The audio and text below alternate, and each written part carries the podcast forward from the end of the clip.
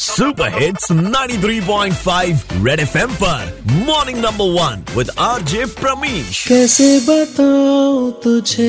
Actually बात तब की है जब मैं फ़र्स्ट रिलेशनशिप में था. That time I was in 11th standard Oh तो पॉकेट मनी वगैरह कुछ मिलते थे नहीं। गिफ्ट विफ्ट कैसे दें क्या करें कुछ पता तो था नहीं. हाँ, तो मैंने और मेरे फ्रेंड ने डिसाइड किया था कि हम लोग गिफ्ट शॉप जाते हैं. हाँ, हम दोनों ने कॉन्ट्री किया था थोड़ा सा. हाँ, और एक गिफ्ट लेते हैं. अच्छा तो पर अब दो लोगों के बीच में एक गिफ्ट तो चलेगा नहीं हाँ, तो हमने बातों बातों में शॉपकीपर को ऐसे उलझाया हाँ। कि एक गिफ्ट तो हमने ले लिया हाँ। और दूसरा वो जो ओम शांति ओम का वो नहीं आया था एक क्रिस्टल वाला जिसके अंदर दो कपल रहता है म्यूज़िक. ऑन क्या तो Yeah. बजता है डांसिंग कपल। वो बातों बातों में हमने सलटा लिया यार बस ये सुनने में आया था कि प्यार में इंसान अंधा हो जाता है चोर हो जाता है ये तुमने भी आज प्रूव कर दिया